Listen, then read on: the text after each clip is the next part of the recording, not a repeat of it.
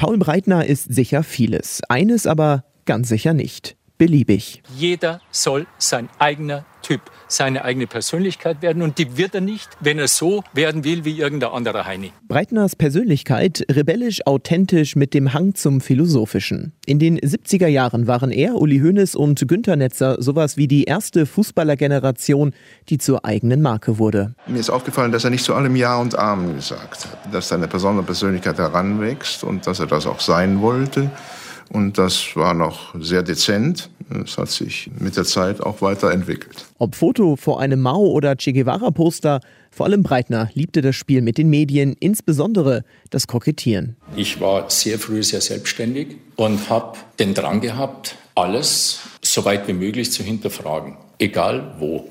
Und aus dem ist ja dann auch später irgendwie dieses Rebellentum geworden, das man mir zugeschrieben hat. Und das ja auch nicht ohne Grund. Ob sein Zerwürfnis mit Uli Hoeneß und somit dem FC Bayern. Ich bin im Reinen mit mir und ich bin quitt mit dem Verein.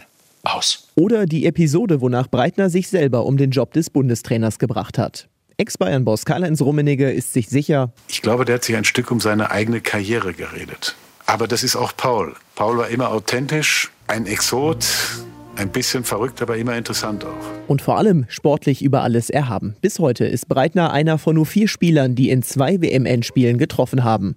Und heute? Ehefrau Hildegard, mit der Breitner drei Kinder hat, blickt zufrieden und erfüllt auf die gemeinsame Zeit zurück. Er ist altersmilde geworden. Denn eigentlich müsste ich den Friedensnobelpreis kriegen für die Streitereien, die ich oft verhindert habe, weil er natürlich sehr impulsiv war. Es war niemals leicht. Mit so einem Mann kannst du kein leichtes Leben haben, aber du hast ein schönes Leben. Und ich hätte es nie anders gewollt. Paul Breitner, vom exotischen Edelkicker zur Münchner Tafel, wo er jetzt schon seit über einem Jahrzehnt ehrenamtlich aushilft.